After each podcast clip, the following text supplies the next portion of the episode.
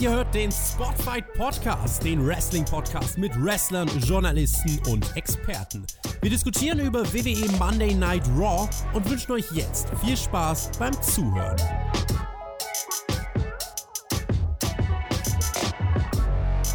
Championship Monday bei Raw. Ganze vier Titelmatches gab es bei der aktuellen Episode. Außerdem Rey Mysterio's Return. Edge gibt ein Update über seine Zukunft und Randy Orton soll zum größten Wrestler aller Zeiten getauft werden. Also vollgepackt bis zum geht nicht mehr. Mit Titelmatches kennt der Jobber sich eigentlich nicht so gut aus. Wie geht's dir denn, Björn? Hey, yo. Mahlzeit zusammen.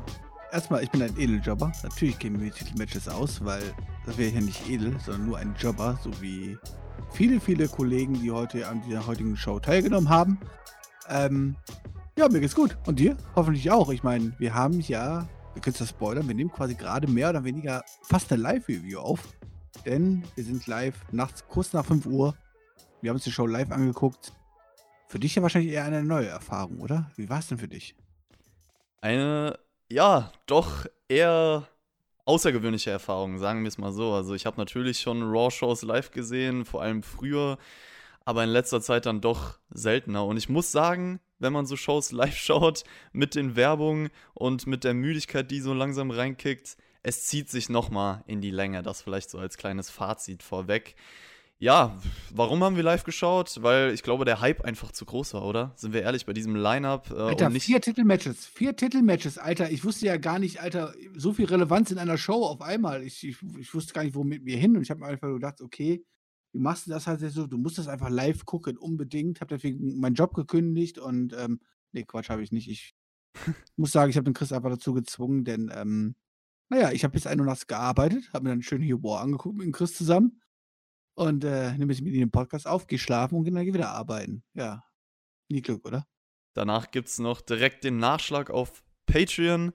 Und Björn und ich haben sogar zusammen Raw via Discord geschaut, also haben uns währenddessen noch unterhalten, können auch immer schön hier die Live-Reactions des anderen einbringen, also unfassbar.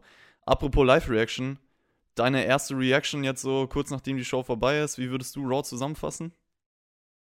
Boah, äh stark angefangen, stark nachgelassen. Stark angefangen, ich bin gespannt. Was natürlich im Vorfeld noch viel größer Wobei, war. Wobei, Moment, ich überlege gerade mit stark angefangen. Wir hatten Zickler am Anfang, ne? Okay, ja, vergesst es, mit stark angefangen. Wir hatten, wir hatten irgendwo mal eine coole Promo zwischendurch. Da waren so, so Viertelstunde, wo ich gedacht habe, so, ey. Und dann hat es wieder stark nachgelassen es gab was Gutes. Das ist also schon mal ein Spoiler vorweg. Äh, was natürlich im Vorfeld noch viel größer war als Raw selber, war der Traum-Podcast hier bei Spotfight mit Team Shackmack gegen Team TJT. Gestern gab es dort die Live-Premiere auf YouTube und jeder, der das Ding noch nicht gesehen hat, hört euch die fünf Chaoten an. Ja, der Björn ist auch im Begriffen gewesen. Ein Sieger wurde gekürt. Ich bin sehr gespannt, wie beide Teams bei der Dynamite und NXT Review jetzt damit umgehen. Noch ist es aber nicht Donnerstag, sondern erstmal Zeit für Raw. Und ich würde sagen, starten wir rein. Die Show beginnt mit nee, dem. Nee, es wurde kein Sieger gekürt. Es wurde ein Zweitplatzierter gekürt, der hinter mir und Chris sich hinten einreihen darf. In Wirklichkeit sind wir die Besten, oder? Come on. Ja, Björn, ich brauche das doch gar nicht erwähnen. So. Achso, sorry, ich, habe nur das, du hast Sieger gesagt, weißt du? Ist ja, aber eigentlich ist er nur Vize. Vize Sieger, Sieger im Sinne von zwischen den beiden. Weißt du, die sind so irrelevant, dass ich das gar nicht erwähnen muss. Das habe ich dir letztes Mal auch schon gesagt. So, work das Ding einfach, lass sie machen, aber braucht uns nicht interessieren. Ach, der Nachwuchs. Der Nachwuchs, richtig. Die Talente. Naja, die Show, Raw, beginnt auf jeden Fall mit dem WWE Champion Drew McIntyre. Der redet von, von letzter Woche und R-Truth, aber jetzt soll es um die Zukunft gehen. Outcomes. Dorf Ziggler die beiden haben eine Geschichte zusammen, kann man sagen. Also das kann man nicht verneinen. Die waren mal länger ein Tag-Team. Äh, nach dem Return von Drew McIntyre zur WWE und Ziggler erklärt dann auch, dass er jetzt bei Raw ist aufgrund des Trades mit AJ Styles, der ja zu SmackDown kam. Dafür sind Dolph Ziggler und sein Tag-Team-Partner Robert Drew zu Raw gegangen, Björn. Den gibt es tatsächlich noch. Ich war sehr überrascht. Du hast es live mitbekommen. Ich war wirklich sehr überrascht. Also erstmal, es wurde Zukunft präsentiert und die Zukunft ist Dolph Ziggler. Das halten wir erstmal so fest. Und er wurde getradet und ähm, er hat seinen Tag-Team-Partner Robert Hood mitgebracht. Und ich dachte mir so, what? Wurde er nicht entlassen? Keine Ahnung. Ich weiß auch nicht, irgendwie gefühlt wurde jeder entlassen oder so. Ich habe also, ich hab, ohne Mist, ich habe den Mann überhaupt nicht mehr auf den Zettel gehabt, aber wirklich null. Ich meine, er ist an diesem Abend auch nicht aufgetreten, er war nicht da oder so halt, aber er wurde immerhin erwähnt, also namentlich. Und das ist ja schon mal sehr erstaunlich. Ähm, naja.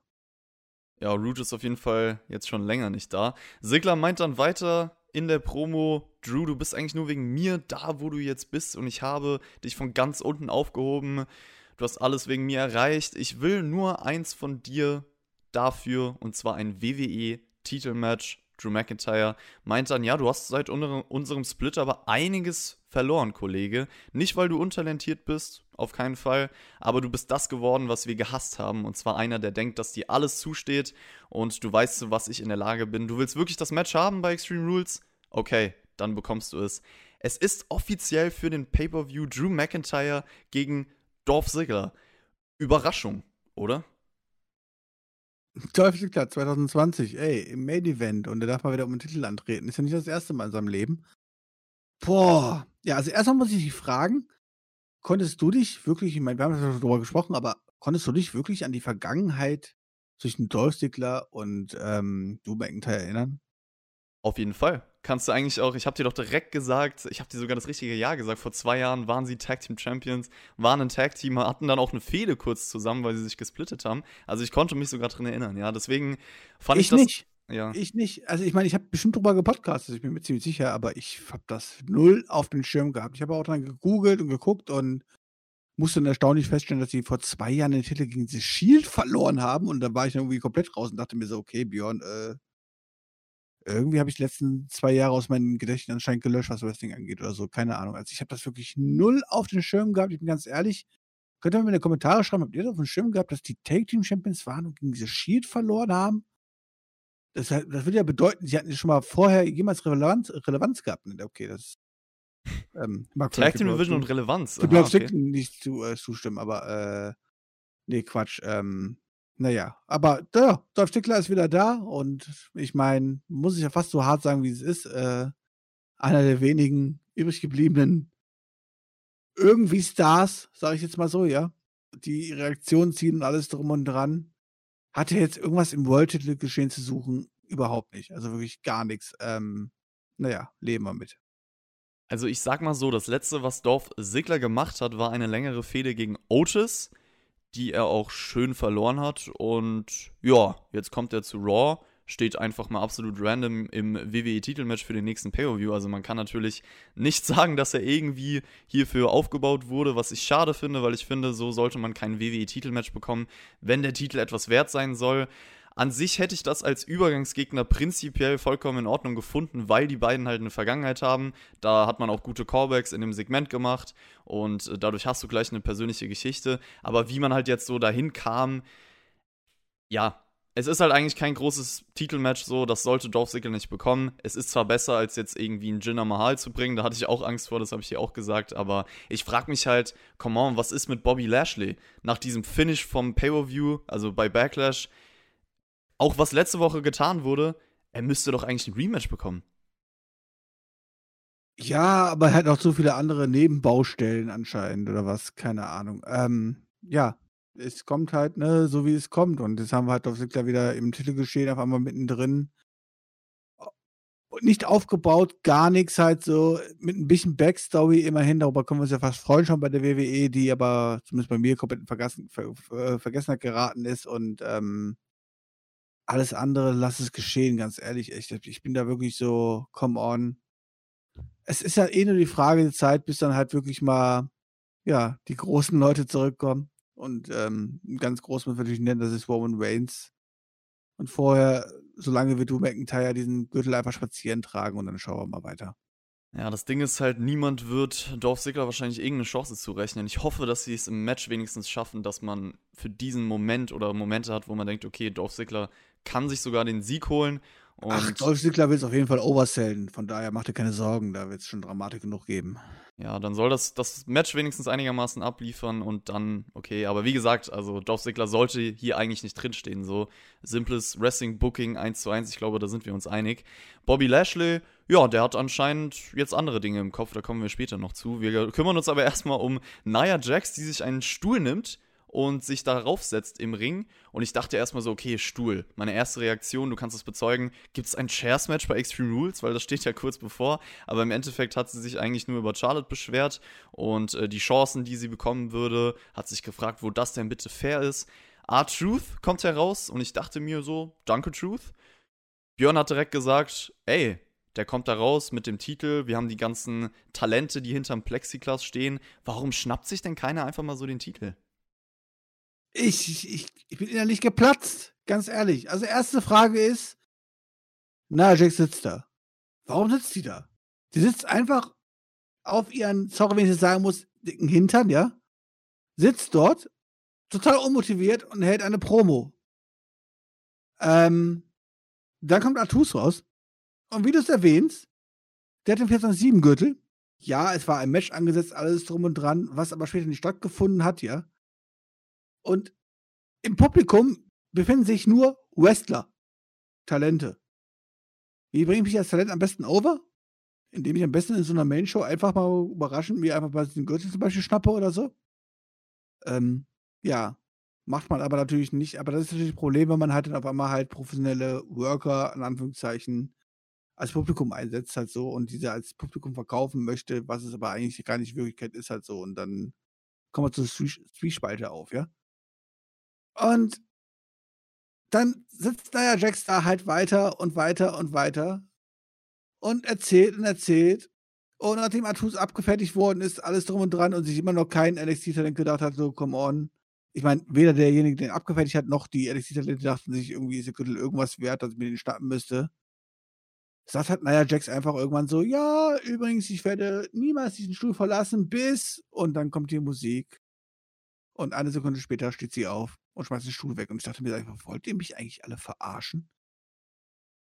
Also was, was ist das für eine Darstellung? Was soll das? Warum sitzt sie da? Was ist das mit Artus? Was ist das mit dem 24-7-Gürtel? So viel zusammengemischt in einem Ding, wo ich mir denke, einfach nur alles bereit gemacht quasi für die Sondermülltonne. Ernsthaft. Und da kannst du es reinpacken und dann lässt es einfach verschwinden und es würde die Show definitiv aufwerten.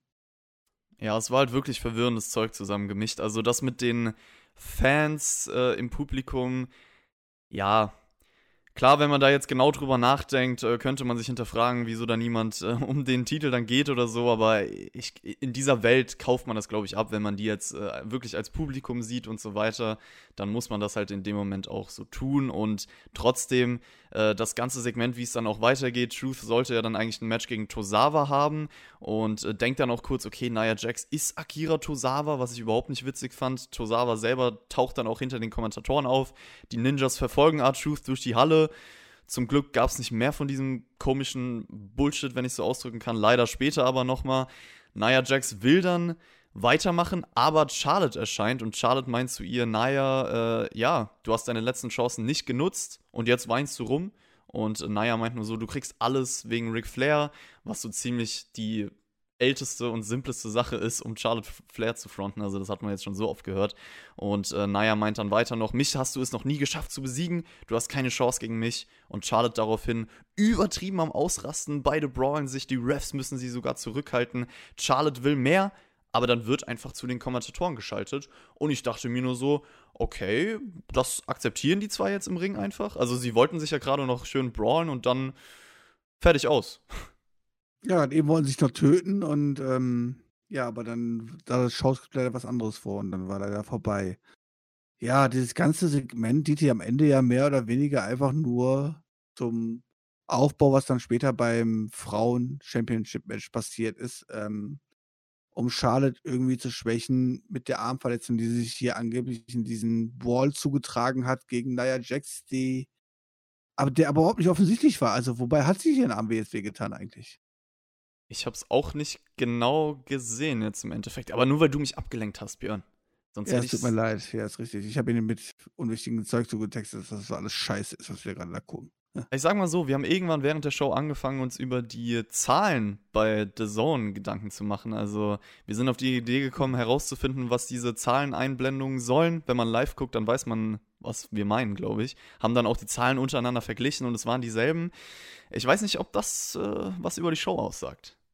Vielleicht das, ja. Wobei wir auch festgestellt haben während der ganzen Show, das Interessante an der ganzen Show ist eigentlich, dass wir lernen, dass am Ende Amerika fast 2500 Medaillen bei Olympia geholt hat.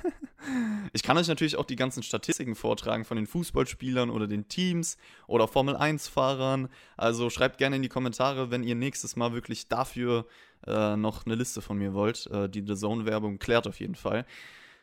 Wo waren wir denn? Das Segment Charlotte Naya zu Ende gebracht. Ja, ähm, wir haben uns, glaube ich, beide auch noch gefragt, dass Charlotte hier jetzt einfach mal rauskommt, obwohl sie ein Match gegen Asuka hat, was ja sehr, sehr wichtig ja, ist. Ja, so dämlich. So dämlich. Ich meine, die Frau hat ein paar Minuten später oder eine Stunde später ein Match gegen Asuka um den Gürtel. Und sie legt sich erstmal mit Naya Jax an, obwohl es ihr quasi, ich meine, selbst wenn sie als Siegerin aus dem Ball rausgehen würde, ja, aber erstmal ja nur schwächen würde halt so. Das macht überhaupt gar keinen Sinn. Aber das, das, das ist ein ganz anderes Thema halt so. Aber es ist ja so traurig, wie es ist, aber ich denke, wir müssen direkt über, dann, dann über das Asuka-Charlotte-Match sprechen. Es dient hier auch alles nur diesen blöden Aufbau darum, dass man halt dieses Match irgendwie logisch erklären konnte, oder?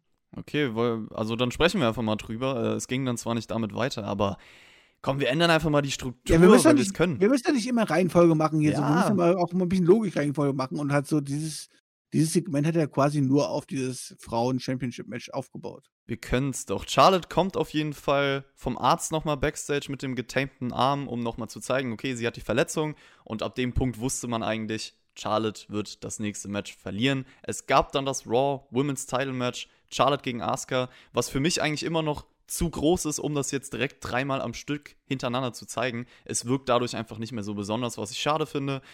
Match selber naja, Jax schaut sich das Ganze natürlich am TV-Monitor an und Asuka geht immer wieder auf die Schulter von Charlotte, dann auch immer wieder Konter in Submissions von ihr. Eine Sache, die mir aufgefallen ist, es gab so einen Rope-Kickout, wo Asuka sich ans Seil gerobbt hat. Und ich muss sagen, ich mag solche Rope-Kickouts überhaupt nicht, weil die in 99% der Fälle immer vorhersehbar sind. Und der komplette Sinn von Nearfalls ist ja, dass man sie abkauft. Und wenn du vorher schon weißt, okay, das war's jetzt nicht, dann erschließt sich der Sinn von mir da nicht.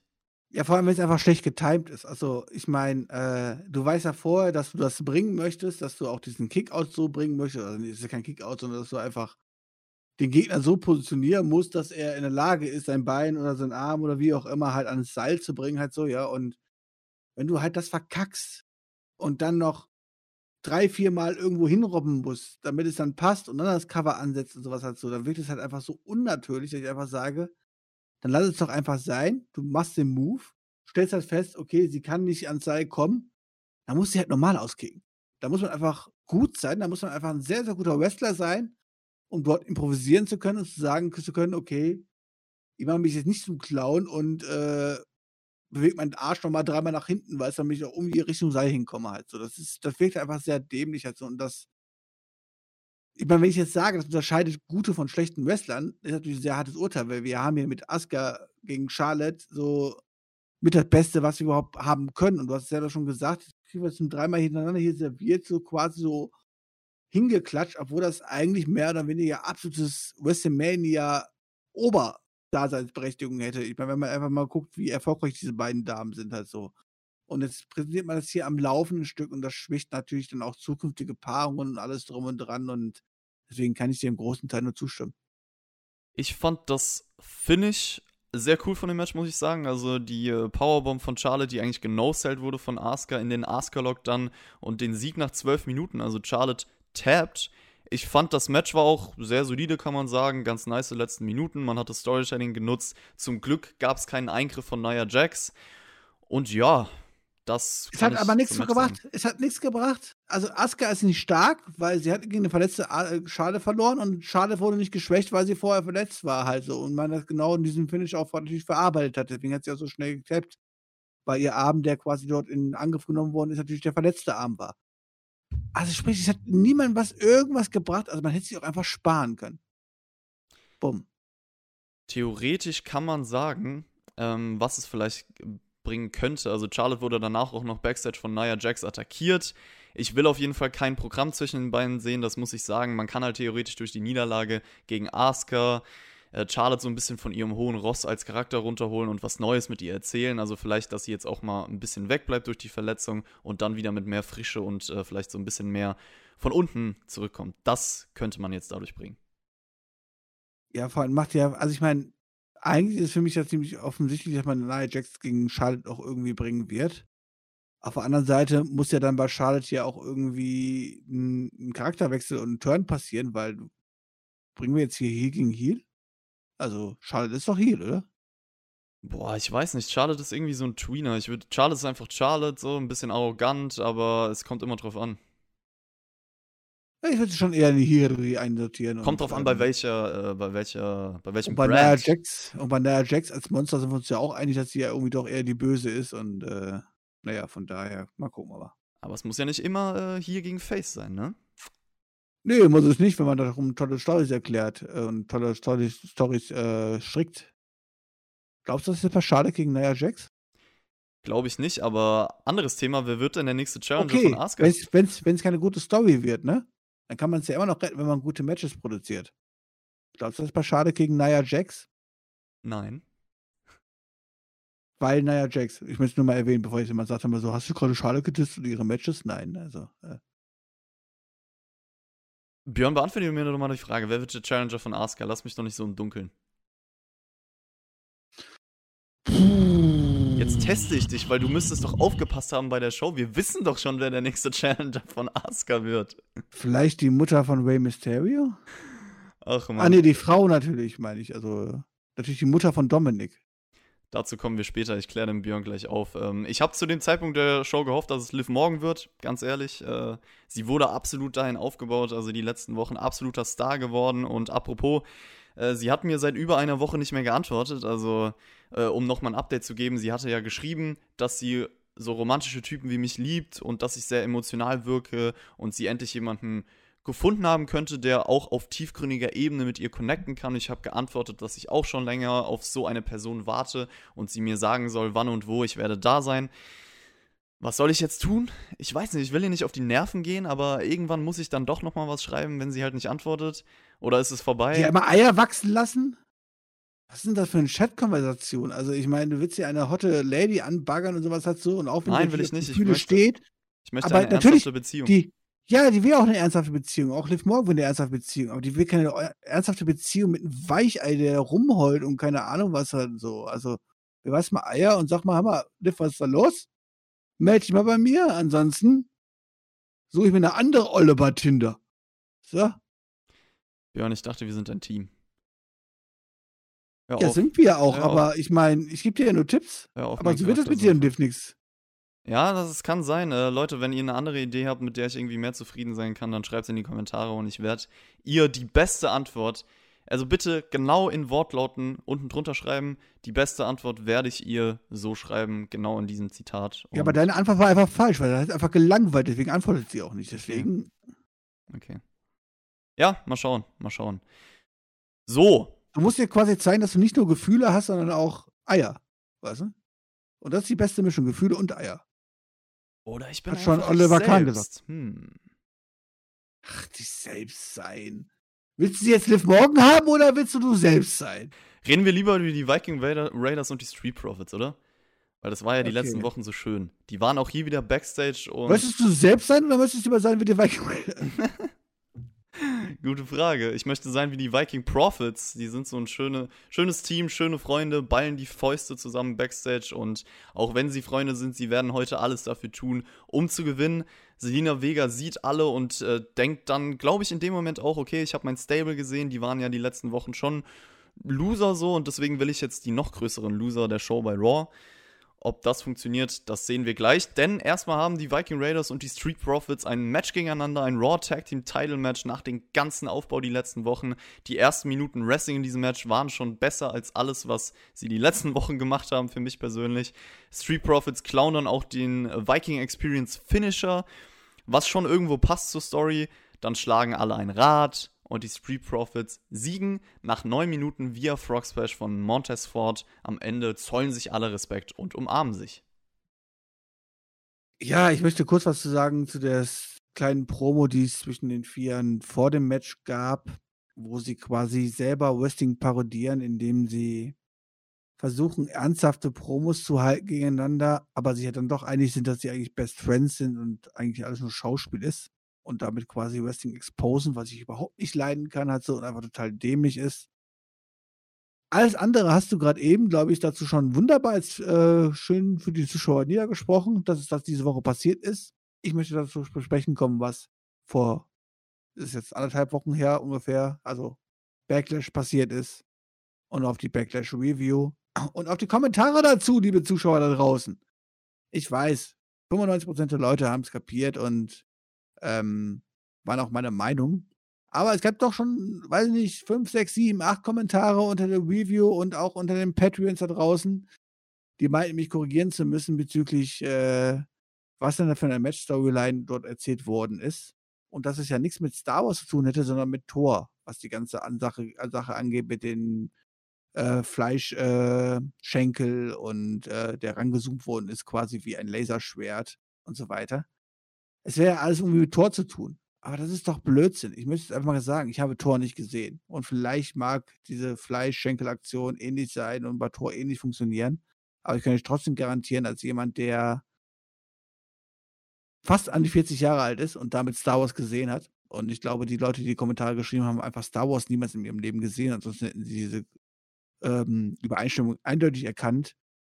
Es ging um Star Wars. Es war ja nicht nur die Sache mit dem Laserschwert, was dort ange äh, angedeutet worden ist, sondern es war ja auch die Sache mit dem Müllmonster, die Tentakeln, die man gesehen hat. Jeder erinnert sich an die Szene aus Star Wars, an der Müllpresse mit dem Müllmonster. Und am Ende erscheint Darth Vader. Und wenn mir jetzt irgendwann mal sagen möchte, dass das alles mit Tor zu tun hat, stimmt das einfach nicht. Und ähm, das hat alles viel mehr Relevanz als äh, das, was bei der War-Ausgabe passiert ist, was gerade eben Chris erzählt hat. Deswegen wollte ich einfach mal so kurz zwei Minuten niedersprechen. Und jetzt können wir einfach mit War weitermachen und ohne dass wir über Street Profits und Viking Raiders reden müssen, oder? Ich habe beide Filme leider nicht gesehen. Ich muss mich outen, deswegen kann ich gar nichts dazu sagen. Aber doch, ich möchte noch mal kurz darüber sprechen, weil ich das Match nicht schlecht fand so.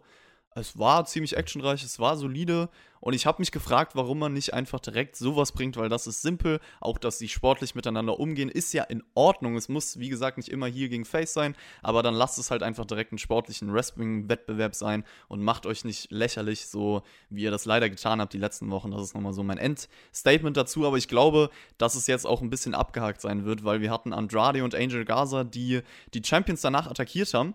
Und äh, ja, Vielleicht zum Glück jetzt mal ein neues Team in der ganzen Division. Garza flirtet dann auch Backstage mal wieder mit Charlie Caruso. Und, äh, du meinst ein sehr erfolgreiches Team, was auf jeden Fall verdient hat, jetzt unbedingt so Richtung Gürtel reifen zu müssen? Aber ganz ehrlich, äh, welches Team hat es aktuell in dieser Division nicht verdient? Weil, hm, die Division halt, ne? Ja, aber. Ey, das sind die Loser schlechthin. Die haben die letzten Wochen nur auf die Fresse bekommen. Und jetzt fahren die eine Attacke gegen die Champions und es werden sie ein Champions-Match bekommen. Ja, das ist halt einfach, also sorry, das ist halt einfach so unliebevoll. Das ist halt einfach. Da hat sich keiner vorher Gedanken gemacht und das war halt einfach nur so wunderbar. Okay, wir haben jetzt die Story mit Viking Raiders und äh, Street Profits mehr oder weniger durch. Ähm, wir lassen sich noch ein bisschen befreuen und irgendwann, wenn sie splitten, dann können wir die Story wieder ein bisschen weiterführen und können den ganzen Quatsch dann mal von vorne aufrollen, ja. Aber bis dahin brauchen wir was Neues. Was haben wir da für Teams? Ah, guck mal hier, wir haben hier noch äh, zwei Loser. Ja, okay. Ja, die können wir gegen die verlieren lassen. Ja, ja, können wir machen. Okay, danke, wunderbar. Das ist doch einfach lächerlich. Ja, der Division wird es auf jeden Fall nicht helfen, das äh, kann man sagen. also vom Standing, da wird jetzt keine Relevanz dazukommen, aber ich glaube, das hat jetzt auch keiner erwartet, dass da ein krasses neues Team einsteigt, leider. Warum? Wir haben noch ein krasses neues Team. Was ist denn mit Dolph Ziggler und Bobby? Oh, no, können wir Wir sehen Rollins, Murphy und Austin Theory backstage. Rollins schaut verdutzt in die Gegend und meint, manchmal kann man es sich nicht aussuchen. Ich habe mich mit meiner Rolle als Übergeordneter abgefunden. Du hast deinen Sohn Dominic in diese Situation gebracht, Ray. Alles, was ihm jetzt zustößt, hast du selber zu verschulden. Ein Blinzelwettbewerb würde Rollins gegen dich gewinnen, Björn, oder? Äh, das ist korrekt, ja. Es ist mir extrem aufgefallen. Ich habe es direkt auch angesprochen. Ich denke, ich glaube, dass Rollins darf einfach nicht blinzeln während der Promo. Ähm, an der zweiten Promo, die er am Abend gehalten hat, da hat er es nicht durchgehalten, weil dann die Promo einfach zu lang war, halt so. Aber ansonsten achte mal einfach mal drauf. Der Mann scheint sehr gut mit trockenen Augen klarzukommen. Letzte Woche gab es diesen Angle mit Randy Orton und Christian und äh, dazu passend hält dann Edge im Ring, also eine aufgezeichnete Promo. Er saß im Ring am Turnbuckle, der Hintergrund war schwarz. Das war vom Setting wieder mal sehr gelungen, so sehr passend für eine Edge-Promo. Auch die Kameraführung, das nah an sein Gesicht geschnitten wurde und so weiter und so fort. Er meint in dieser Promo, Randy Orton, du hast zwar gewonnen, aber nicht mit cleanem Wrestling, wie du es gesagt hattest. Du hattest Angst, als ich kurz davor war zu gewinnen. Deswegen hast du eine unfaire Taktik gewählt. Und ja, Orton will sich jetzt als der größte ever bezeichnen. Ein Sieg gegen mich bedeutet dir also so viel und diese Trizepsverletzung, die ich durch dich erlitten habe, dass ich meine Kinder am Vatertag nicht sehen konnte, der Puntkick gegen meinen besten Freund, du hast dadurch eine Seite aus mir herausgeholt, wo ich jetzt sagen kann, mir ist alles egal. So, ich will dich einfach nur bloßstellen. Wenn du nach Hause zu deinen Kindern und zu deiner Frau kommst, werden sie sehen, dass es dir nicht gut geht. Und ich bin lauter als die Stimme in deinem Kopf. Ich werde dein komplettes Leben auseinandernehmen. Du hast keine Ahnung, was du getan hast. Du hast The Rated R Superstar aufgeweckt. Ja, das absolute Highlight von War, meines Erachtens. Also Umsetzung, Inhalt, Vortrag, alles drum und dran in dieser Promo. Einfach nur 1A mit einem einzigen ganz, ganz bitteren Beigeschmack. Die Aufklärung werden wir erst frühestens im halben Jahr erleben oder sowas halt so. Was es lang ist, hat er erstmal raus halt so, ja. Aber ähm, nein, also erstmal angefangen hat so vom Inhalt alles drum und dran. Es hat eins zu eins gepasst, so wie es sein muss. Wäre schön, wenn man nächsten Monat weitermachen könnte und ähm, das wird aber wahrscheinlich ja nicht der Fall sein. Das ist so ein bisschen traurig, halt an der ganzen Geschichte. Wie man die ganze Sache filmerisch umgesetzt hat, ihn einfach in, der, in, die, in, in Turnbuckle zu setzen, einfach komplett äh, Blende rauszunehmen, dass der Hintergrund komplett schwarz ist und alles, was wirklich nur krass mega beleuchtet ist, quasi ihn, ihn hervorhebt und ähm, ja, er in die Kamera spricht. In dem Fall perfekt, so muss es sein, wenn man so eine Backstage oder offline oder nicht Live-Promo quasi bringen möchte, ähm, habe ich hier nichts gegen auszusetzen. Später gab es noch andere Leute, die in die Kamera geguckt haben, da habe ich schon mehr zu auszusetzen, da komme ich später noch zu. Halt so. Aber das war absolut mein persönliches Highlight mit, äh, bei War, mit dem ganz bitteren Beigeschmack einfach, dass wir ja auf das Happy End so lange warten müssen. War auf jeden Fall auch mein Highlight, also eine klasse Promo von ihm wie er, was ich besonders an seinen Promos feier, ist, wie er in den richtigen Momenten laut wird, dann wieder leise oder ein Wechsel zwischen schnell und langsam. Also das ist einfach überragend, wie er damit spielen kann. Und auch die Storyentwicklung hier wieder. Also es ist einfach eine Charakterentwicklung zu sehen. Auch wenn man sich den kompletten Run von Edge seit seinem Return anschaut, die verschiedenen Facetten je nach Gefühlslage, ob er ein Match jetzt verliert oder gewinnt oder die verschiedenen Erwartungen an ihn und es wird, er wird jetzt erstmal weg sein, du hast es angesprochen, was natürlich schade ist. Aber man könnte theoretisch es auch so ausnutzen, dass in den nächsten Monaten Orton immer mal wieder Angst haben muss, weil Edge ihm halt gedroht hat und damit kann man spielen. Ich denke auch, dass der Return von Edge groß aufgezogen werden kann, also da kann was Gutes draus entstehen. Ist halt die Frage, wie lange wir drauf warten müssen. Apropos Randy Orton, der hält auch noch eine Promo und meint, ja, was macht eine Schlange, wenn sie sich angegriffen fühlt? Richtig, sie beißt zu und ich werde alles dafür tun, um zu überleben. Mal sehen, wie sich Edge und Christian erholen. Sollten sich aber eigentlich nie wieder mit mir anlegen, wenn man mal schaut, was mit ihnen passiert ist. Und ich habe jetzt andere Dinge zu klären. Ja, du hast mit Orton schon jetzt eine Nummer kreiert, kann ich sagen, durch die Edge-Story. Und ich dachte mir in dem Moment, nutzt das bitte aus. Ob man das getan hat, äh, erfahren wir später. Ja, also ich bin ja auch eines Besseren belehrt worden. Also ich meine, jeder, der sich die Reviews letztes Jahr angehört hat, weiß, dass ich alles andere als ein Wendy Orton-Fan bin. Ich auch übrigens. Halt so. Ich auch. Ich habe so viele Performances gesagt habe, es gibt ihm. so viel, so viel Langeweile quasi auf einmal kann ich quasi nicht ertragen halt so. Aber das ist, muss ich fast sagen, mit der interessanteste Wendy Orton, den ich je gesehen habe. Also ich meine, klar, auch damals bei seiner aufstrebenden Zeit damals und die Exen, also alles schön und gut, alles toll. Ähm, aber das war jetzt hier schon, ich muss sagen, die, die letzten zwei Monate, drei Monate gefallen mir sehr, sehr gut. Mag vielleicht auch daran alles sein, dass es alles andere überschattet und alles andere so blass außenrum ist. Ich weiß es nicht. Aber wir haben hier halt einfach eine gute Storyline, wir haben hier gute Charaktere, wir haben einen Wendy Orton, der sich wandelt. Ähm, ja, ich muss sagen, eigentlich ist Wendy Orton, so traurig wie es klingt irgendwie, das klingt eigentlich auch nach einem ganz, ganz bitteren Urteil, aber ähm, eigentlich ist Wendy Orton das interessanteste aktuell 2020 in Wrestling für mich, was das WWE-Produkt betrifft. Ist auf jeden Fall der aktuell beste Heal im Produkt, kann man sagen. Also vom Charakter. Ich hoffe halt, dass er jetzt nicht anfängt, wieder in seinen Matches irgendwie zu enttäuschen und äh, motivationslose Dinge abliefert, weil ich auch sagen muss, in den letzten Jahren Randy Orton so viele Performances, so viele Matches gehabt, die für mich lame waren, die für mich in großen Spots enttäuschend waren, aber dann gibt es halt auch so Beispiele wie das Edge-Match jetzt vor kurzem, was ich ja auch sehr gut fand und ja, Mal schauen, ob er motiviert bleibt, jetzt auch nach dieser Storyline. Kümmern wir uns erstmal um den 24-7-Title, denn es gab dann zum Glück, zum Glück doch dieses Match R-Truth gegen Akira Tozawa, was angekündigt wurde. Aber nein, Lashley hat was dagegen, kommt mit MVP raus, äh, die zerstören die Ninjas. Full Nelson gegen R-Truth, und äh, da haben wir uns auch beide gefragt. Ich meine, klar, es ist der 24-7-Title, wir brauchen uns nicht vormachen, den interessiert niemand, den interessiert auch einen Lashley nicht, aber es ist immerhin noch ein Titel. Vielleicht könnte Lashley denken, okay, klar, ich will mir größere Titel schnappen, aber den nehme ich mir jetzt nebenbei auch so mit, oder? Ja, warum denn nicht? Ich meine, das hat auch keinen Grund, da rauszukommen, oder? Ich meine, was ist denn seine Motivation sonst groß? Ja, die also Motivation also, hat er später noch erklärt, dass er halt äh, sagt, ja, das war einfach ein Zeichen fürs Roster so, ich bin da, ich zerstöre alles. Ja gut, dann nehmen wir den Gürtel noch mit. Also, nee, also ich, ich habe einfach da wirklich kein Verständnis für. Also, ich habe da gerade eben ja schon angesprochen, habe so ein bisschen vorweggespoilert, gerade eben schon in den ersten Segment. Wie gesagt, Artus ist da und dann kommt da Lashley raus, wird einfach vermöbelt halt, jo, ja. Und Lashley kann ihn jetzt einfach covern, macht es aber nicht, interessiert sich für den Scheißgürtel einfach nicht, geht einfach wieder. Und Artus liegt noch zehn Minuten lang bewusstlos da rum und keine Sau interessiert sich dafür, kommt jetzt raus und will sich diesen Titel schnappen oder irgendwas. Obwohl ja sonst die Storyline ist, dass 30 Clowns irgendwie hinter Artus den ganzen Tag herlaufen. Wo sind die eigentlich alle? Wo sind die? Sag es mir. Nicht da, denn Akira Tozawa schnappt sich den Titel. Wir haben jetzt einen neuen 24-7 Champion.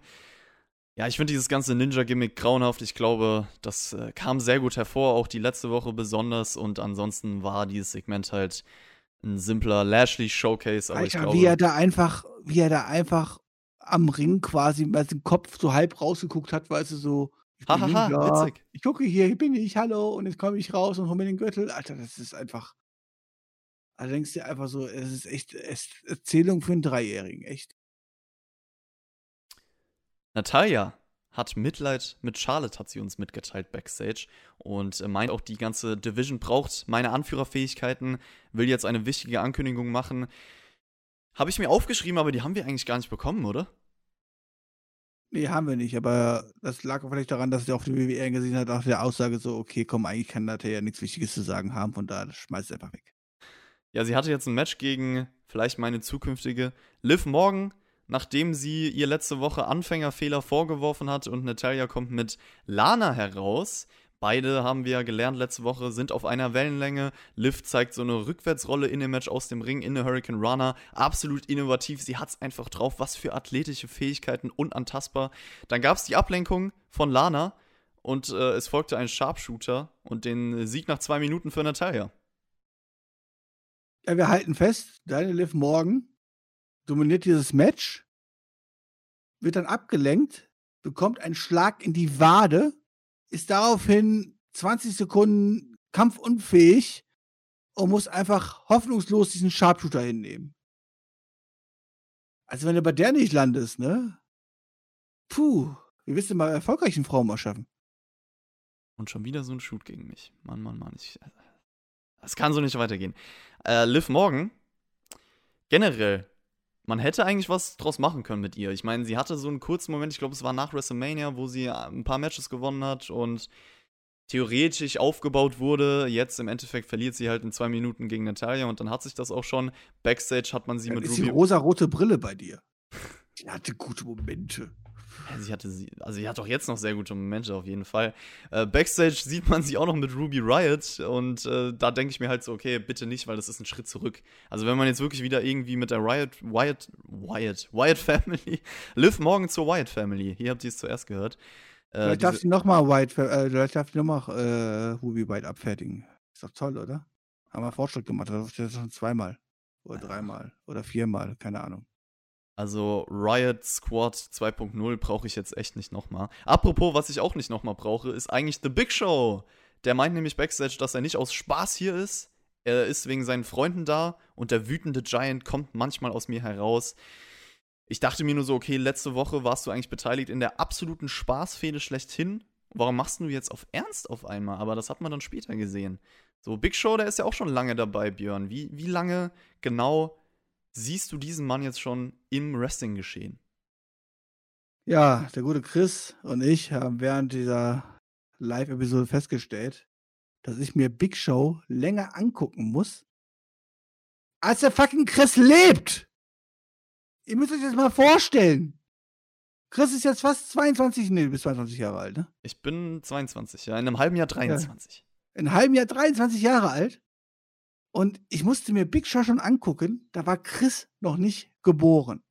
Und dann habe ich auch zum Chris gesagt, Chris, vielleicht kannst du doch deswegen vielleicht ein bisschen Abneigung, Aggressivität äh, mir gegenüber alten Stars irgendwie aufbringen, halt so, weil ich halt einfach denke, ich bin in einer ewigen Zeitschleife gefangen. Es kann doch nicht wahr sein. Jetzt kommt da Big Show raus und erzählt halt wieder, dass er ja so gefährlich ist, weil er ein Monster ist, halt so. Und ich denke mir einfach, kann doch nicht, das ist doch nicht wahr. Und am späteren Abend haben wir noch Ric Flair gesehen und so. Und ihr müsst euch einfach mal vorstellen, ich habe schon Ric Flair gegen Big Show gesehen. Da war der gute Chris nicht geboren. Kannst du dir das vorstellen, Chris? Also, die beiden gab es schon. Da gab es dich nicht. Crazy. Ich kann es mir natürlich nicht vorstellen, weil ich war noch nicht geboren, aber das zeigt schon wieder, WWE kreiert halt keine neuen Stars. So, das muss man leider festhalten. Das ist ein grundlegendes, altbekanntes Problem, was ich schon seit Jahren sage. Und wir haben auch herausgefunden, in der Theorie könntest du sogar mein Vater sein, wenn wir jetzt schon darüber sprechen. Ja, das wird jetzt immer bitterer für mich, weil das beschreibt quasi, wie alt ich eigentlich in Wirklichkeit bin. Halt so von daher möchte ich darüber nicht sprechen. Ich nenne dich jetzt einfach Papa. Also Papa. Ric Flair kam dann zurück. heraus. Ich möchte Jonathan zurück, sofort. Ich breche jetzt hier ab. Das war's. äh, Ric Flair meinte, der könnte übrigens auch mein Vater sein, das, das wäre vielleicht noch realistischer. Charlotte wird zurückkommen, wenn sie äh, ihre Verletzung auskuriert hat und verteidigt so ein bisschen seine Tochter natürlich, redet dann über Randy Orton und dieser hätte in den letzten Wochen nochmal klargestellt, er ist der größte aller Zeiten, er möchte ihm das aber persönlich mitteilen dass er der beste Performer in der Geschichte der WWE sei. Wenigstens hat man es nur auf diese Company bezogen, aber wenn wir das ernst nehmen, ist das natürlich vollkommen überzogen so, aber darüber sprechen wir jetzt nicht. Randy Orton kommt raus, nostalgisch, was ich die letzten Wochen getan habe. Ich zementiere gerade meine Legacy und wurde in den letzten Tagen zum größten aller Zeiten. Wer kommt heraus? Unser guter Freund The Big Show und äh, warum, Papa? Warum? Ähm, warum kann ich nicht beantworten? Ich habe aber eher eine Gegenfrage an dich. Bevor Big Show rausgekommen ist, was ist dir an dieser scheiß Promo aufgefallen? Von Ric Flair oder Randy Orton? Beiden. Explizit beiden. Also aufgefallen ist man, dass man extrem viel natürlich wieder den Satz bringen musste, greatest ever. Ach, alles scheißegal, alles wurscht. Da sind zwei Leute. Die stehen im Ring die interagieren miteinander. Und gucken sich nicht an. Sie gucken ganze Zeit geradeaus in die scheiß Kamera. Und so jede zehn Sekunden mal ganz kurz so, ach ja, Rick Flair, du bist auch noch neben mir, mit dir rede ich übrigens gerade. So, und ich gucke wieder in die Kamera. Wollen die mich eigentlich verarschen oder was halt so? Da kriege ich einfach Hass, da kriege ich einfach Pickel und denke mir einfach so, ja, wenn du eine Backstage-Promo machst, wie du davor gemacht hast, mit Edge, alleine, da ist kein anderer Mensch. Natürlich guckst du in die Kamera aber du hast zwei Menschen, die interagieren miteinander, sprechen miteinander und gucken sich nicht an. Da krieg ich, also ohne Mist, das ist, da können die dir tollste Storyline des Lebens erzählen und alles drum und dran und was natürlich alles Blödsinn ist von wegen, ja, Wendy Orton, du bist der Beste aller Welt. Man muss aber überlegen, das ist Ric Flair. Der hat 20 Jahre seines Lebens lang, hat Ric Flair dafür gekämpft, endlich besser zu sein als Hulk Hogan und der größte aller Zeiten zu sein und wir jetzt jemanden gehören zum größten aller Zeiten. Das ist halt einfach ein Witz halt so, ja. Aber also sowas bringt mich aber komplett raus halt so, ne? Also come on. Warum gucken die sich ja nicht an? Warum reden die ja nicht miteinander? Ich meine, die, die, reden übereinander, miteinander, aber gucken sich nicht an, da kriege ich Hass. Der, der, Björn ist auf einmal voll on fire. Also ihr hättet mal mitbekommen müssen, so der letzte Teil der Show, die letzte Stunde auf Discord ist es ein bisschen ruhiger zwischen uns geworden. Ansonsten haben wir die ganze Zeit eigentlich geredet und dann beide etwas müde, müde geworden, Feuer etwas raus. Aber jetzt, jetzt ist er wieder da, der Jobber. Ja, wenn ich mich aufregen kann, dann bin ich da. Also nicht ohne Scheiß. Also ist dir das nicht aufgefallen? Es ist mir tatsächlich nicht aufgefallen, aber äh, prinzipiell natürlich äh, kann ich dir da nur recht geben. Ich aber ich, wahrscheinlich ist man es einfach schon gewohnt. Miteinander und, und stehen nebeneinander, gucken beide geradeaus.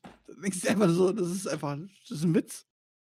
Ja, ist halt der Grund, warum es vielleicht auch nicht so authentisch gewirkt hat. Aber ich will trotzdem mal über Big Show sprechen, weil ganz ehrlich, also vielleicht merkt man, okay, es gibt aktuell keinen anderen Namen, der irgendwie auf der Stufe von Randy Orton steht, weil wir haben auch schon überlegt, ein Drew McIntyre wäre halt da, aber der hatte jetzt das Match gegen Dolph Ziggler.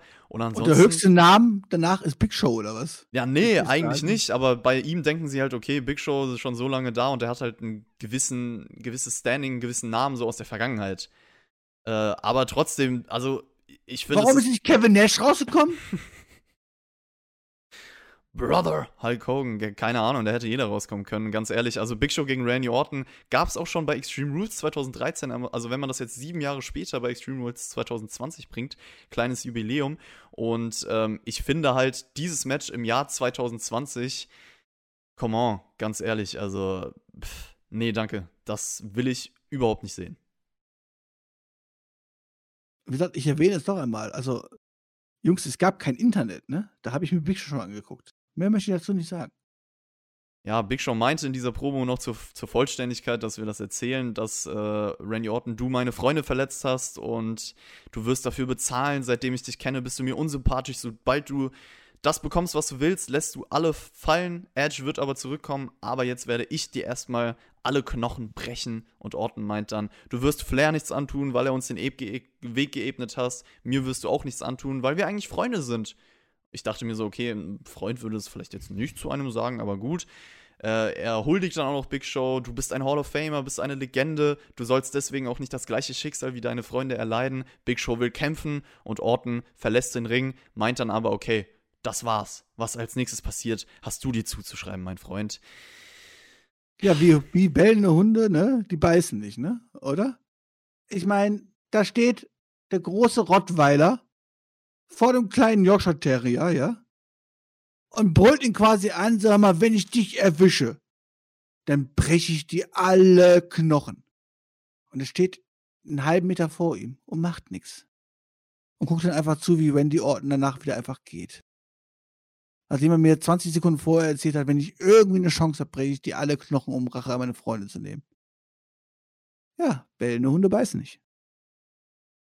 Es wird leider auf ein Programm hinauslaufen, bin ich mir fast sicher, was ich halt, wie gesagt, im Jahr 2020 und auch davor eigentlich, auch 2013 habe ich das auch schon kritisiert, nicht sehen möchte. Aber gut, machen wir weiter. In der Show Viertes Titelmatch an diesem Abend. Wow, Championship Monday. Frauen Tag Team Title Match. Bailey und Sasha Banks gegen die Iconics. Es gab direkt mal ein voll am Anfang. Der Björn dachte safe. Ich habe es mitbekommen. Das war's. Also er ist fast vom Stuhl gefallen.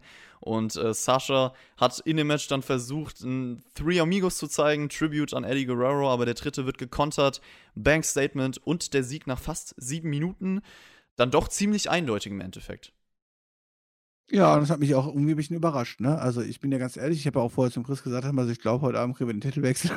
Ja, siehst du, deswegen hast du auch den Weil, am Anfang abgekauft. Wir haben halt so viele Titelmatches am heutigen Abend, einer von denen muss auch irgendwie das wechseln halt so, sonst wäre es ja wieder total übertrieben, diese ganzen Ankündigungen schwatzt halt so, ja, wenn ich von gar keinem Gürtel wechselt. Und das war für mich die wahrscheinlichste Variante, um dann halt Richtung SummerSlam Bailey gegen Sascha Turner aufzubauen, bla bla.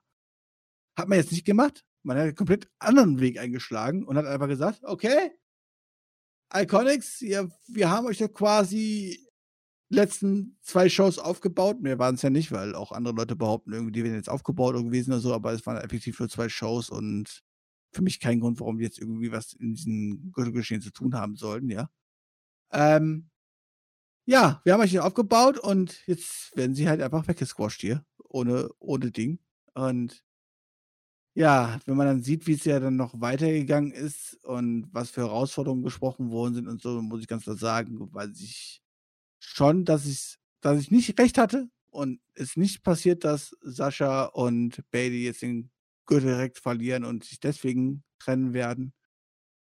Aber es wird andere Gründe finden, aber das möchte ich noch nicht vorwegnehmen. Erstmal musst du erzählen, was passiert ist. Ja, das Match selbst, dieses Frauentag im Titelmatch, war halt da, war nicht erwähnenswert. Äh, die Promo nach dem Match dann von den Champions, äh, Bailey meint, wir sind so stark.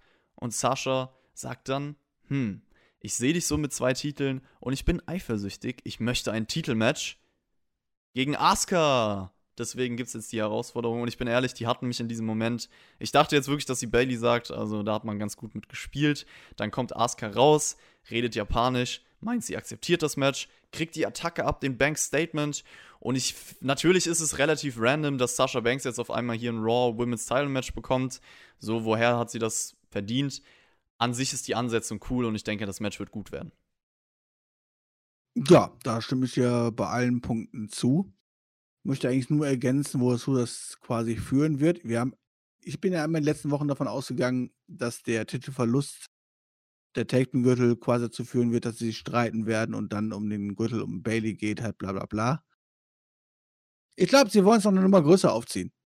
Und ich sage jetzt schon mal, ich glaube, wie es ausgehen wird, schade um Asuka, aber ich glaube, Sascha wird tatsächlich diesen Gürtel gewinnen. Wahrscheinlich sogar mit Baileys Hilfe dabei und alles drum und dran. Und deswegen ist Sascha dann am Ende auch wieder nicht ganz zufrieden und möchte immer noch herausfinden, wer jetzt wirklich die allerbeste von den beiden ist. Und dann wird es um beide Gürtel gegeneinander gehen bei SummerSlam.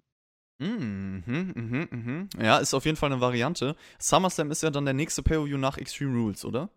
Oh, und der erste Pay-Per-View mit Zuschauern. Wartet ab.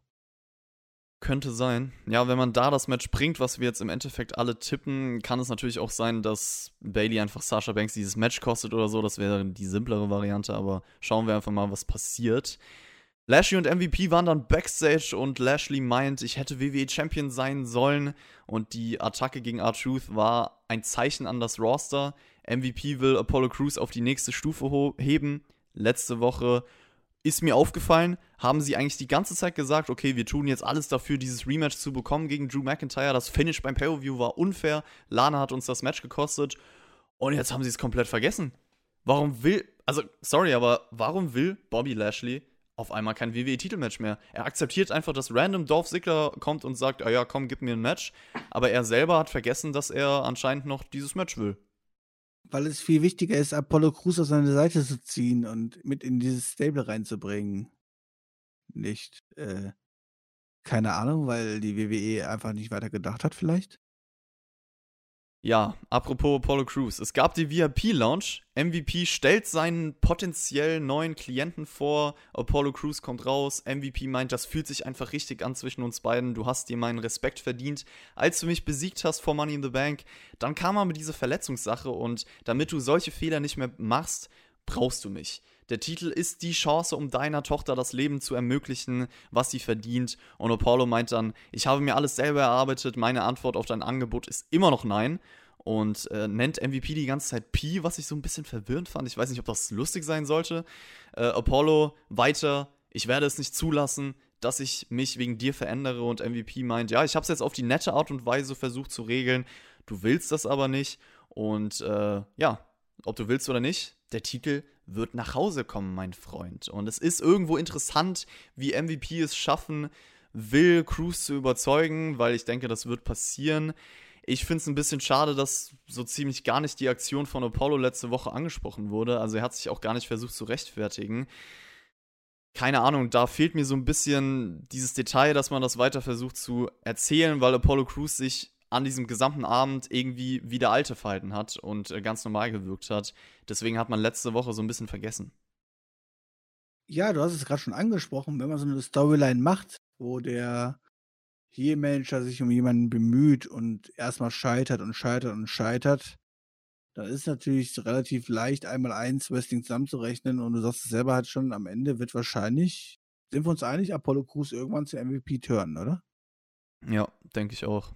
Alles andere macht ja keinen Sinn, ansonsten ist der MVP ist wirklich noch, noch viel dämlicher aus und sowas halt. Also, Von daher gehen wir einfach mal von aus, dass wir jetzt hier einfach mal eins plus eins zusammenrechnen können und es irgendwann dazu kommen wird, nach einem harten Kampf, wo sie Apollo äh, unterdrücken und Apollo seinen Titel verliert und alles drum und dran. Und ähm, ja, dann wird Apollo Crews zu MVP turnen. Aber jetzt muss ich mal eins fragen, halt so, ich meine, ich bin ja kein Freund gewesen, überhaupt, äh, überhaupt Apollo Crews in diese Rolle reinzubringen und sowas halt so, ja. Ähm, und diesen Push zu geben und alles drum und dran. Aber man hat es getan. Und wahrscheinlich unter Publikum hätte er auch vielleicht eine 1, 2, 3 Reaktion bekommen und sowas halt. Wahrscheinlich wäre er einer von den wenigen momentan überzeugenden Babyfaces. Warum tut man dann gerade diese Leute wieder in die andere Richtung schicken?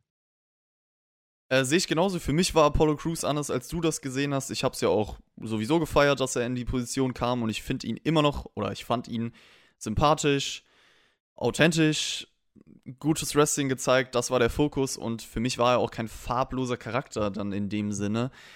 Deswegen verstehe ich es auch nicht. Also ich glaube, dass viele Leute halt sagen werden, ja, Apollo Crews war für mich halt eher so ein 0815-Typ und deswegen finde ich es gut, dass er jetzt so eine Charakterveränderung bekommt und halt so langsam heel turnt. Aber für mich wäre es auch nicht nötig gewesen.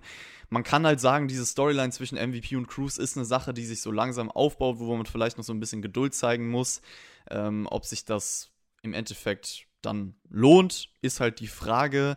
Es gab auch noch ein Match, das sollte auch nicht unerwähnt bleiben, zwischen Apollo Crews und Shelton Benjamin. So eine Ablenkung von MVP, dadurch kriegt äh, Benjamin dann die Kontrolle und MVP versucht halt Apollo die ganze Zeit Lektionen beizubringen. In dem Match selber dann ein ganz cooler Konter von einem Moonsault von Apollo Crews in den Armbar von Shelton Benjamin. Benjamin springt dann gegen den Ringpfosten und es gibt den Sieg von Apollo Crews nach wenigen Minuten via Powerbomb. Match war auch nicht erwähnenswert, kann man sagen. Und ansonsten haben wir, glaube ich, alles dazu gesagt. Es gab dann noch Bobby Lashley, der herauskommt, ein Full Nelson gegen Apollo Crews zeigt. Und ja, damit gibt es wahrscheinlich ein US-Title-Match in der Zukunft, vielleicht erstmal zwischen Lashley und Apollo Crews. Ist auch eine ganz coole Ansetzung, würde ich sagen. Und Lashley hat ja jetzt einen gewissen Status, deswegen ist es auch ganz gut für den Titel. Ich verstehe halt einfach immer noch nicht, warum er jetzt vielleicht diesen Titel ins Auge nimmt, aber sich nicht das größere Ding schnappen möchte.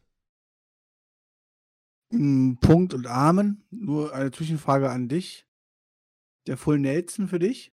Ein Ja. überzeugender Finisher? Äh, ich finde auf jeden Fall, also den hat man in den Wochen davor gut aufgebaut und wirkt für mich mit Impact. Echt? Für mich überhaupt nicht halt so, ne? Also ich meine, da ist ein frischer Apollo Crews. Der wird halt seine beiden Arme eingehebelt. Ähm, ich sehe aber weder den Druck, der hinter diesem Move ist, noch irgendwas anderes Schmerzhaftes oder irgendwas hat so. Ich finde, diesem Move fehlt jeglicher Impact und keine Ahnung, kann ich nicht abkaufen. Aber es ist eine persönliche Meinung. Könnt ihr gerne mal in die Kommentare zu schreiben, wie die das so sehen halt so, aber ich sehe. Ihr müsst ja aber mal angucken, genau wie es auch hier gesellt worden ist und alles. Nur. Kommt natürlich auch mal auf das Setting der Person drauf an, halt so, ja, aber so wie Apollo Crews jetzt hier gesellt hat, ich sehe da keinen Impact hinter. Null. Okay, ja. Vom Aussehen äh, kann man das irgendwo nachvollziehen, aber ich finde halt, man hat diesen Move in den letzten Wochen so präsentiert, dass ich es auf jeden Fall abkaufen kann. Ja, Main Event Time. Also es war ein Main Event Segment sozusagen. Rey Mysterio und sein Sohn sind backstage. Cooles Detail ist, dass Rey Mysterio ein Netz über seinem verletzten Auge hat, also unter der Maske noch. Und Hat er äh, die- auch schon gehabt. ja, aber wollte ich trotzdem noch mal erwähnen. Familie Mysterio meint, sie wollen es dem Monday Night Messiah zeigen und im Ring gibt es dann die Promo von Rey Mysterio. Er meint, das Schlimmste als Vater ist, wenn man sich um sein Kind Sorgen machen muss. Ich bin irgendwo sauer, aber auch stolz wegen letzter Woche. Wir waren alle besorgt zu Hause. Er hat aber keinen Hausarrest bekommen. Und Auch von Mama nicht, obwohl Mama auch selber besorgt war. vielleicht kriegen wir die? Mama nächste Woche. Ich überlege gerade, brauchen die noch einen vierten? Ah, nee, die sind ja schon Ich glaube am. Ende, ich glaube ja auch am Ende wird wahrscheinlich. Die Oh, Mutter warte mal, warte mal, warte mal. Die, äh, die Mutter wird von Dominik wird einfach äh, des Rollins den Titel abnehmen. Ah, nee, er kriegt den Titel, ne? Scheiße. Guck mal, Seth Rollins, Murphy und äh, hier Austin Theory sind nur zu dritt. Und die anderen Leute sind ja jetzt zu viert. Das heißt, die drei brauchen noch jemanden. Vielleicht äh, wird das die Mutter von, von die der Mutter Familie turnt zu Mysterio. Seth Rollins. Ja, Das, das wäre ein. Das wäre ein Twist. Oh, da unterhalten wir uns nächste Woche drüber. Rey Mysterio meint dann auf jeden Fall weiterhin, du wirst immer mein Sohn bleiben, aber jetzt ist es an der Zeit, dass ich für dich kämpfe. Ich brauche Rache gegen Rollins, aber ich muss es selber machen. Dominic sagt natürlich, ich gehe nirgendwo hin. Was denkst du, Junge? Und äh, Rollins, so sieht eine Familie aus. Wir wollen einen Kampf. deine Meinung zu Dominik so als Charakter, weil ich finde, für das, was er sein soll, er bringt das eigentlich ganz gut rüber. Ja, wenn er einfach nur ein Sohn sein soll, der mit Wrestling nichts zu tun hat und keine Ambition hat, jemals in professionelle Wrestling zu gehen und einfach nur der schon der Sohn ist, der natürlich sauer ist, wenn sein Vater da Schmerzen erleidet, alles drum und dran und dann sich Rache nehmen möchte. So komme ich alles mit klar.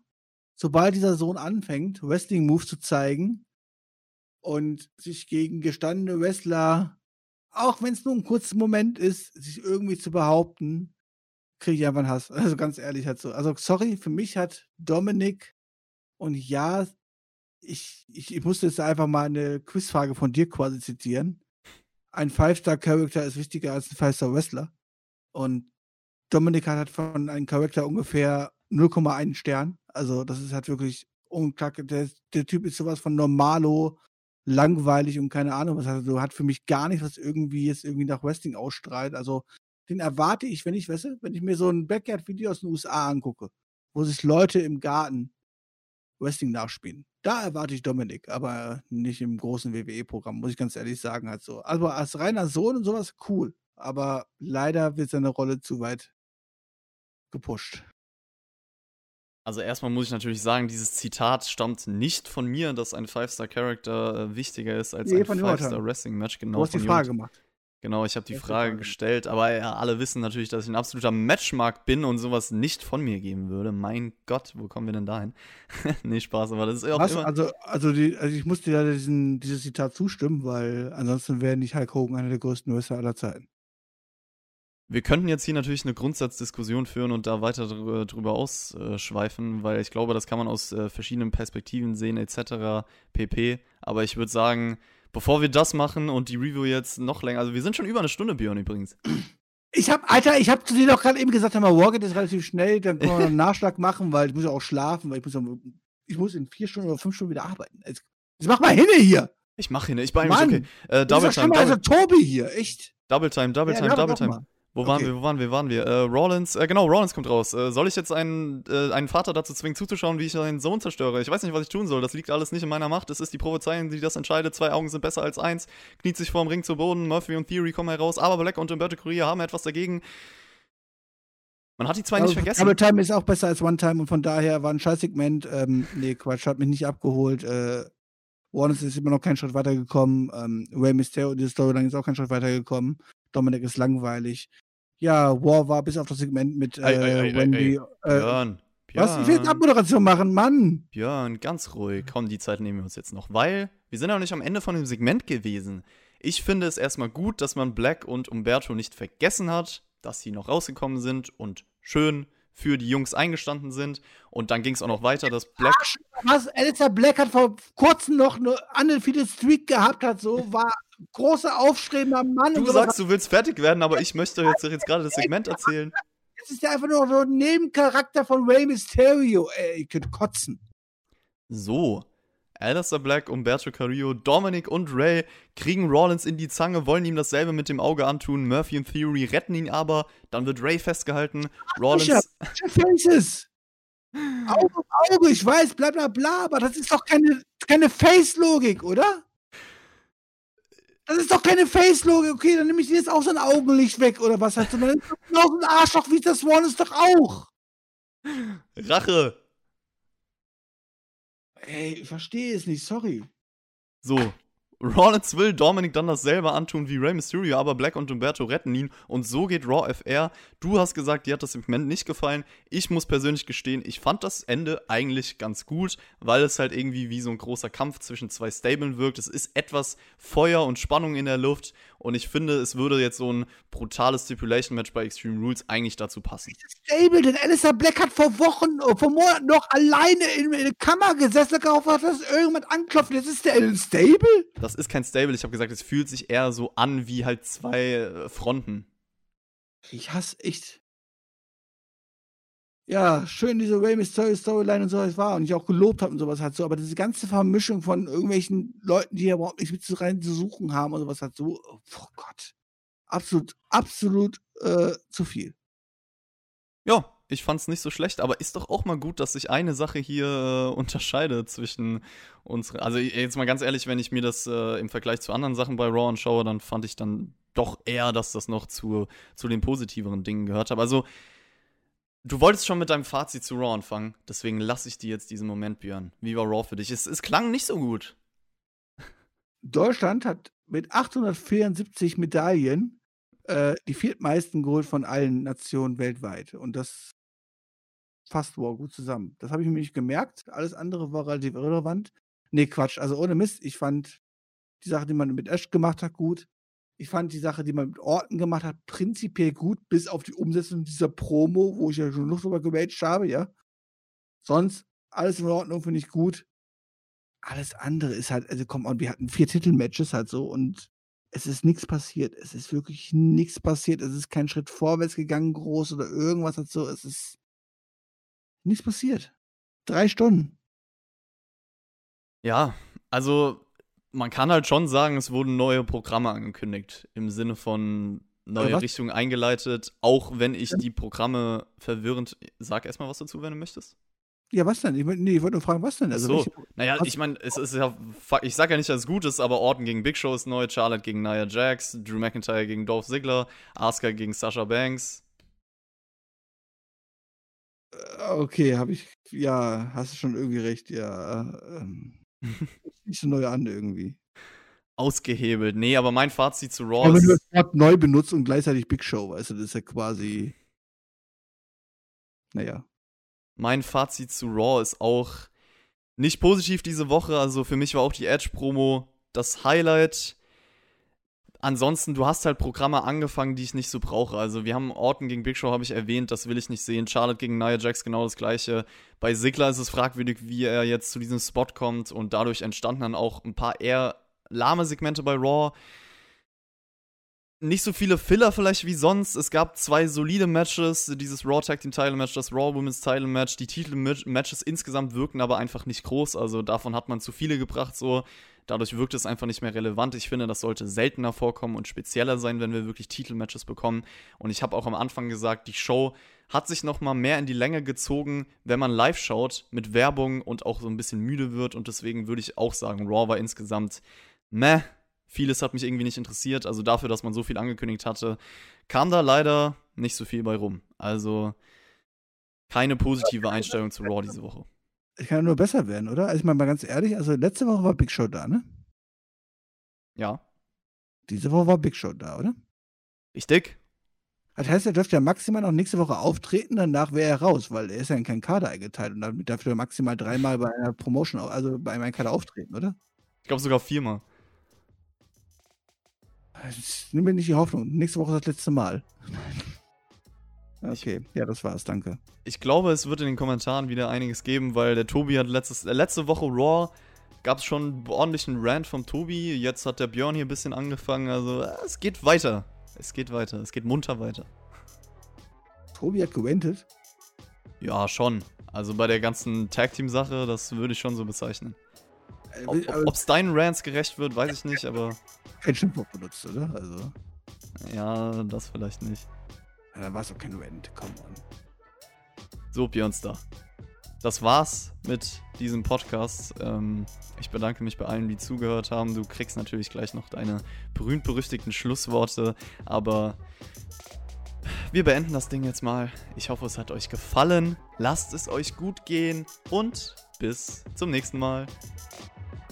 Ja, auch du wirst noch irgendwann in der Zukunft lernen, dass es gar keine Schlussworte sind, sondern nur ein Schlusswort. Und das hast du nämlich reingehauen.